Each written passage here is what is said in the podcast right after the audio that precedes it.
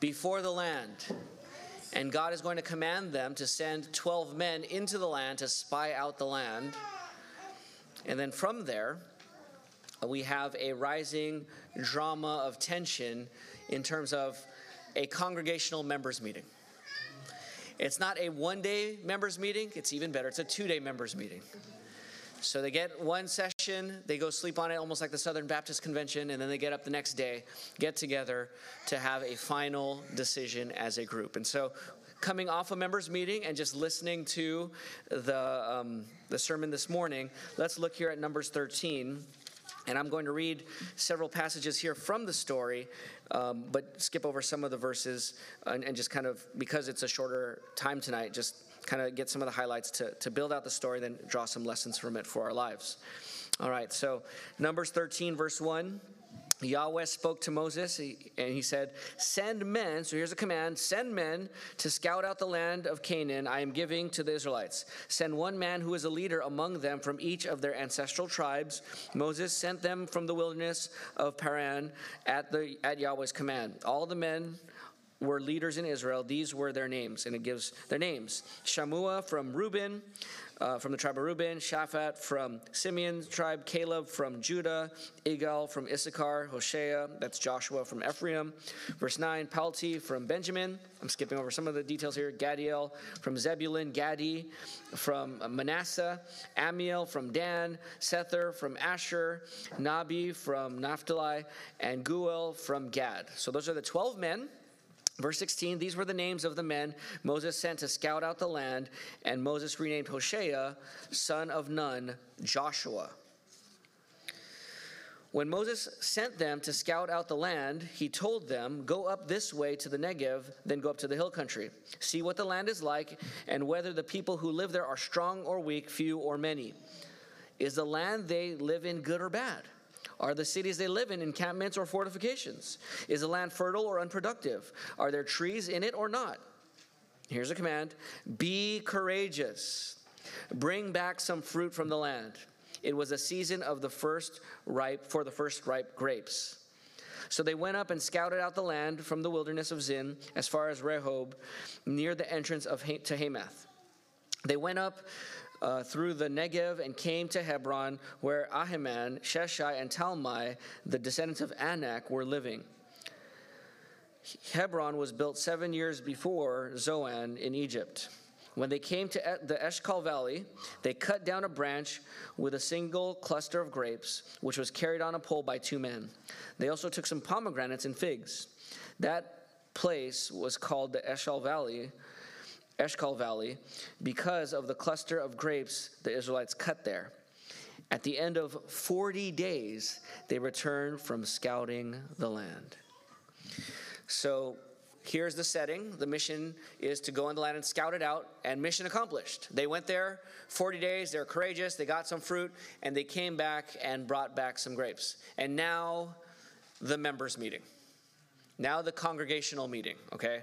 Uh, the, so, verse 26, now you're going to hear the report from the scouts. So, day one is the rest of chapter 13. And then day, day two of the congregational meeting is in chapter 14, verses 1 through 10. So, let's look at day one of this congregational meeting, beginning in verse 26. Then the men went back to Moses and Aaron, uh, Moses, Aaron, and the entire Israelite community in the wilderness of Paran at Kadesh or Kadesh. They went back, they brought back a report for them and the whole community, so it's the whole congregation, and they showed them the fruit of the land. They reported to Moses, We went into the land where you sent us. Indeed, it is flowing with milk and honey, and here is some of its fruit. Good report or bad report? Good. That's good report, right? That's good news. Verse 28 However, uh oh. However, Nevertheless, the people living in the land are strong, and the cities are large and fortified. We also saw the descendants of Anak there. The Amalekites are living in the land of the Negev. The Hethites, Jebusites, and Amorites live in the hill country, and the Canaanites live by the sea and along the Jordan. So, strong people, mighty people, strong fortifications, great land, but this enemy is big, strong, and mighty and intimidating. But that's not the only report, because there were 12, how many, how many um, reporters were there, or how many scouts? 12 from each tribe, right? And so here's Caleb. Which, what, what tribe is Caleb from? You might not remember. Somebody remember? Judah. Judah, yeah, so he's from the tribe of Judah. Verse 30 Then Caleb quieted the people in the presence of Moses and said, Let's go up now and take possession of the land because we, cert- we can certainly conquer it. We can do it. Let's go. So that's the response. Okay, that's Caleb's response. Then the other scouts report. Now, so again, if you're in a, con- in a, congregational meeting, you have one guy giving the report. Everyone's starting to feel scared. Another person gives a report. Let's go for it. Then another scout comes back. The men who'd gone up with him responded. The other, the other said, "We can't attack the people because they are stronger than we are." So they gave a negative report to the Israelites about the land they had scouted.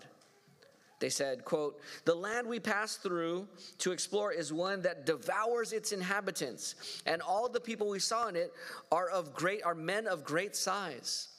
We even saw the Nephilim there. The descendants of Anak come from the Nephilim. To ourselves, we seemed like grasshoppers, and we must have seemed the same to them. They're big, they're strong, we're little, we're grasshoppers." We felt like grasshoppers.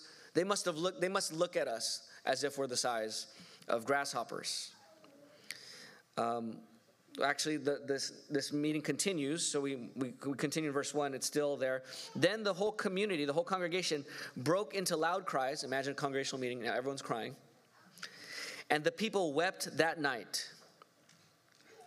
All the Israelites complained about Moses and Aaron and the whole congregation told them, the whole community told them, if only we had died in the land of Egypt or if we had died in the wilderness.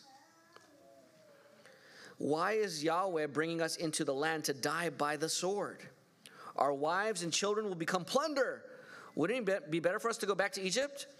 So they said to one another, Let's appoint a leader and go back to Egypt. I don't know why I was assuming this is two days. Maybe it's because they're crying all night but maybe it, this is continuing. So this is all one meeting, it seems. Okay, so now you, you see the bad report here. And now what are the people feeling? Tell me, what do you think? What do you see them? What are they feeling? What? Fear. Fear. What are they scared of? The big people. They're not scared of death in a sense. What are they scared of? Because they said, why would we die in the wilderness? What are they scared of? No. Subjugation? What does it say? Yeah, it says here. Um, they don't fear death by itself because they said um, they would, it would be better to die in the wilderness. They say here uh, it would have been better if we died in the wilderness. Verse three: Why is Yahweh bringing us into the land to die by what? The sword. So now they're fearful of being killed by the sword in war, and then they're feared. Like I would fear this if I was a. I mean, as a man, as a husband, and as a father. What's their next fear? Our wives and children will become plunder. I mean, if you're someone who protects your, love your wife and you want to protect her, and you want to protect your kids, you're like, wait, we're going to go there, we're going to get slaughtered, and our wives and children are going to be their slaves. They're going to be plunder. It's better if we just died in the wilderness than dying this way, and then our wives and children are slaves. So they're overcome and overwhelmed by fear. They're scared. And as a dad and as a husband, I can sympathize with when a fear grips me. I mean, uh, we, we were on the cruise and um, we got into this ridiculous conversation of if one of my kids fell over, what would we do? Me and my cousin, and we were going so detailed. And we were just debating what would be the best options. And Fran's like, okay, this is so stupid. You guys need to stop talking about this.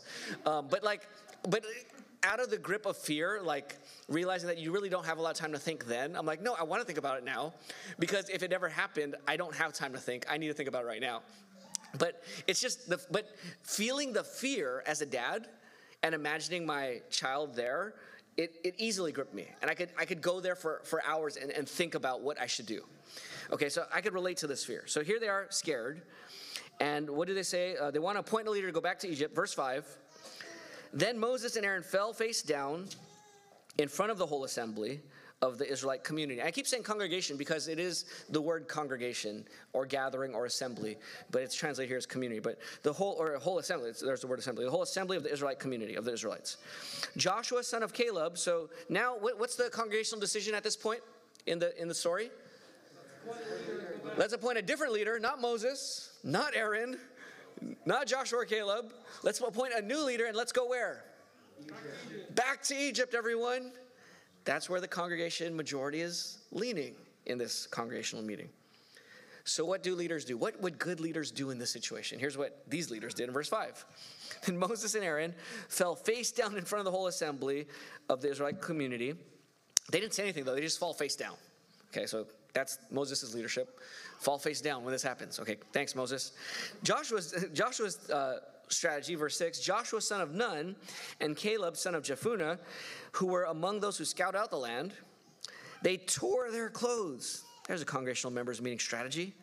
Leaders tear their clothes in grief, in mourning. Okay, that's a cultural thing here. They tore their clothes and said to the Israelite community, The land we passed through and explored is an extremely good land. An extremely good land. If Yahweh is pleased with us, He will bring us into this land, a land flowing with milk and honey, and give it to us. He's going to give it to us if He's pleased with, pleased with us. Verse 9, now they're talking to the whole congregation.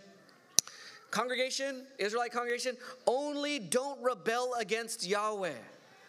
And don't be, here's the key word, at least the feeling, right? And don't be what? Afraid. Don't be afraid of the people of the land, for we will devour them. That land won't devour us, they won't devour us. We will devour them. Let's go. Their protection, continuing the quote, their protection has been removed from them, and Yahweh is with us. Yahweh is with us, not them. Don't be afraid of them. That's a speech. So close it right there. Don't look at your Bible, just look up here now. So that's a speech. I think that's a compelling speech. I feel like I'm ready to go in this line myself, right? Hearing something like that, yes, Yahweh's with us, let's go. So here's the big climax, here's the climax of the whole story. It's all reaching to this point. You have a back and forth, right? They give their opinion. Caleb gives his opinion. Um, they push back and say, No, we, we're, uh, we're going to die. Let's cry all night. So they start crying all night. They're scared for their wives. They're scared for their children. I can relate to that. They're freaked out and scared and panicking. They have panic attacks, anxiety. All that is, is dominating the men and the whole community. So um, they're crying all night. They want a new leader. That's the way to deal with our fear is to run away. Let's run away.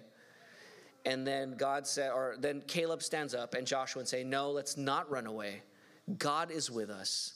They're the ones who need to be running because Yahweh is with us. Let's go take the land. So, what is the congregational decision? Here it is. It's before the congregation. You've heard both sides, pros and cons. The motion is there. What's the vote? What is the decision of the congregation? Look at verse 10. Now, I don't like the word while. You take out the word while, it's all the other translations are better than the CSB at this point, okay? Then or but. Then the whole community, after responding to that, that, that thing, then the whole community what? what? What's their decision? They threaten to what? Kill them. There it is. If you don't shut up, Joshua, we're going to kill you. Caleb, be quiet. Do you want stones in your face and all over your body until we kill you? No? Okay, stop talking. So they threaten them with death. We're going to kill you if you keep talking. We want to go where? Where do they want to go? Egypt. Back to Egypt. Let's go with plan A. Let's find a new leader. That is the end of the, that's the climax. That's the decision point. And it turns in the middle of this verse with the second phrase of this verse, part two. So someone else enters into the congregational meeting. Who is it? The glory of Yahweh appeared to all the Israelites at the tent of meeting. So God shows up. Not that God wasn't there, he's omnipresent, but God shows up in a tangible, visible way where his glory, and the word glory, does anyone know the Old Testament word for glory? Shekinah Kavod is the Hebrew word, but does anyone know what it means, like the sense of that word? Heavy, weighty. The problem in this congregational meeting is God is there the whole time, but is he, is he weighing heavily on their hearts in light of this debate and fear? No, God is so light. He's almost ignored, he's marginalized, he's not there. He is not glorious. He is not, he's a lightweight. He's a feather, just brush God off. He's not a, he's a non-factor in our decision.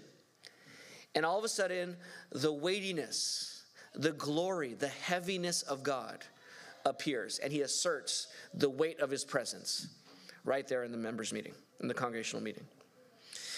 So, what happens? Well, verse 11. Now, so that's the turning point. Now God shows up, and so that has now turned the story, and now we have the, the resolution. What's going to happen? So, so now that they've made their decision, they want to kill the leaders, they want to go back to Egypt, God has to be brought in. Um, the, the, the, in the climax, did they pass or fail? Did the congregation pass or fail? Failed. Failed. And so, what's the final response and resolution? Here it is Yahweh said to Moses, how long will these people despise me?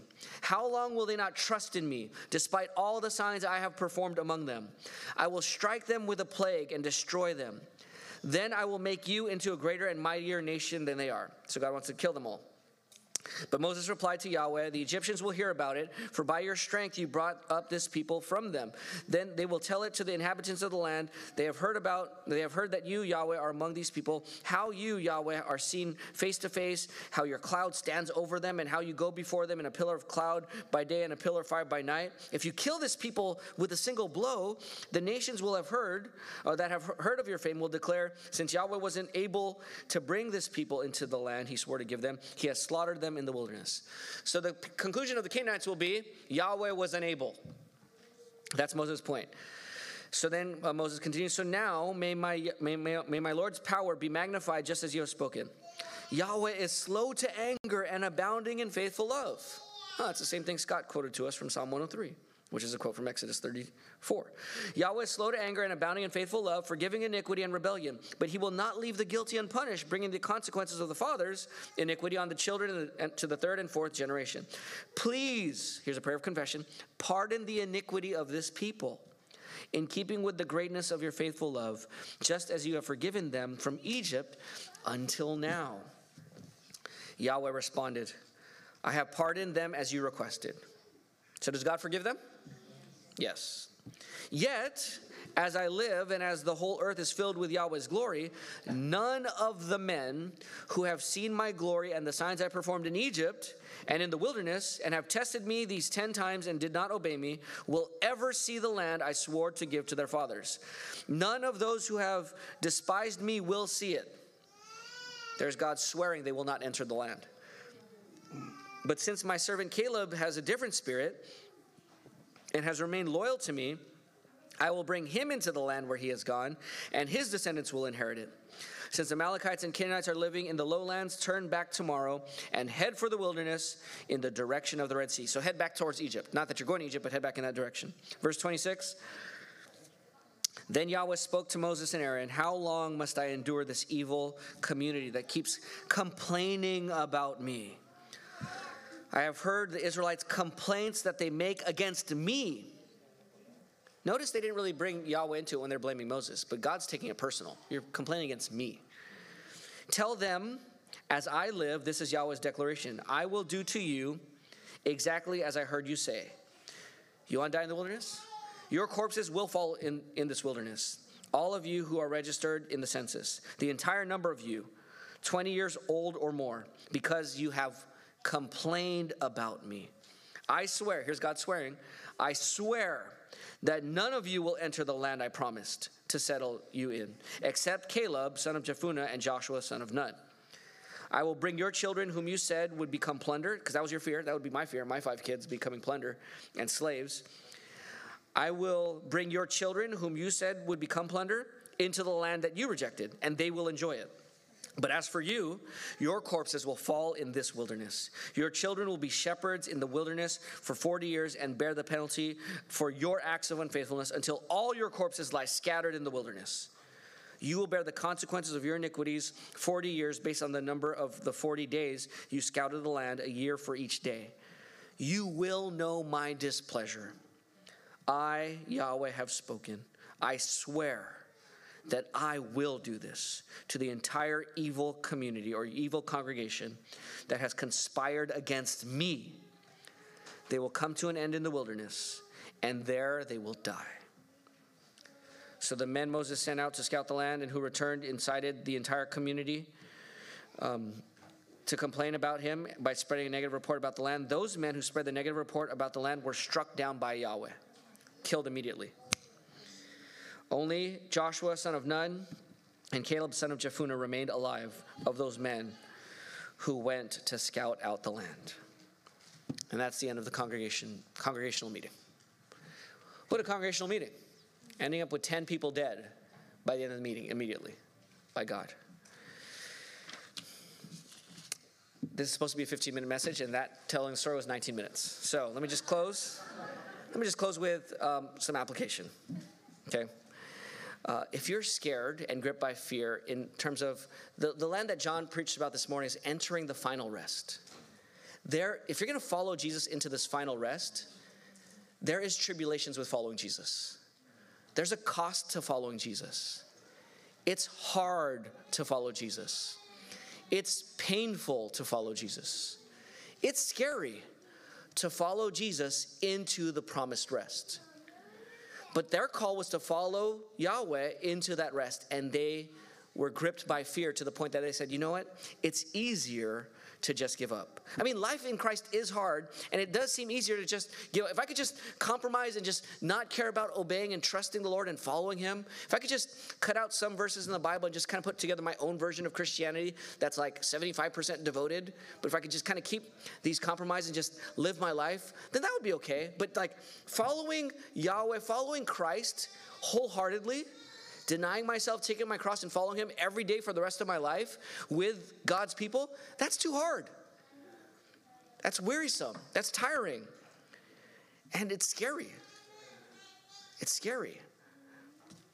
Fill in, fill in the, the blank with your fears. I, I mean, I'm tempted to start filling in with some of my fears that make it scary for me, but for the sake of time, the, the, the question for them was who were they going to follow, right? And the question for you this evening is Will you trust God? So here's what God's calling you to. He's calling you to make every effort to be, to use John's phrase from uh, Hebrews 4:11, to be conscientious or to make every effort to enter the land. That's what God is calling you to do. To make every effort to enter into his promise by following Christ all the way to the end. Here's the question for you Will you trust God?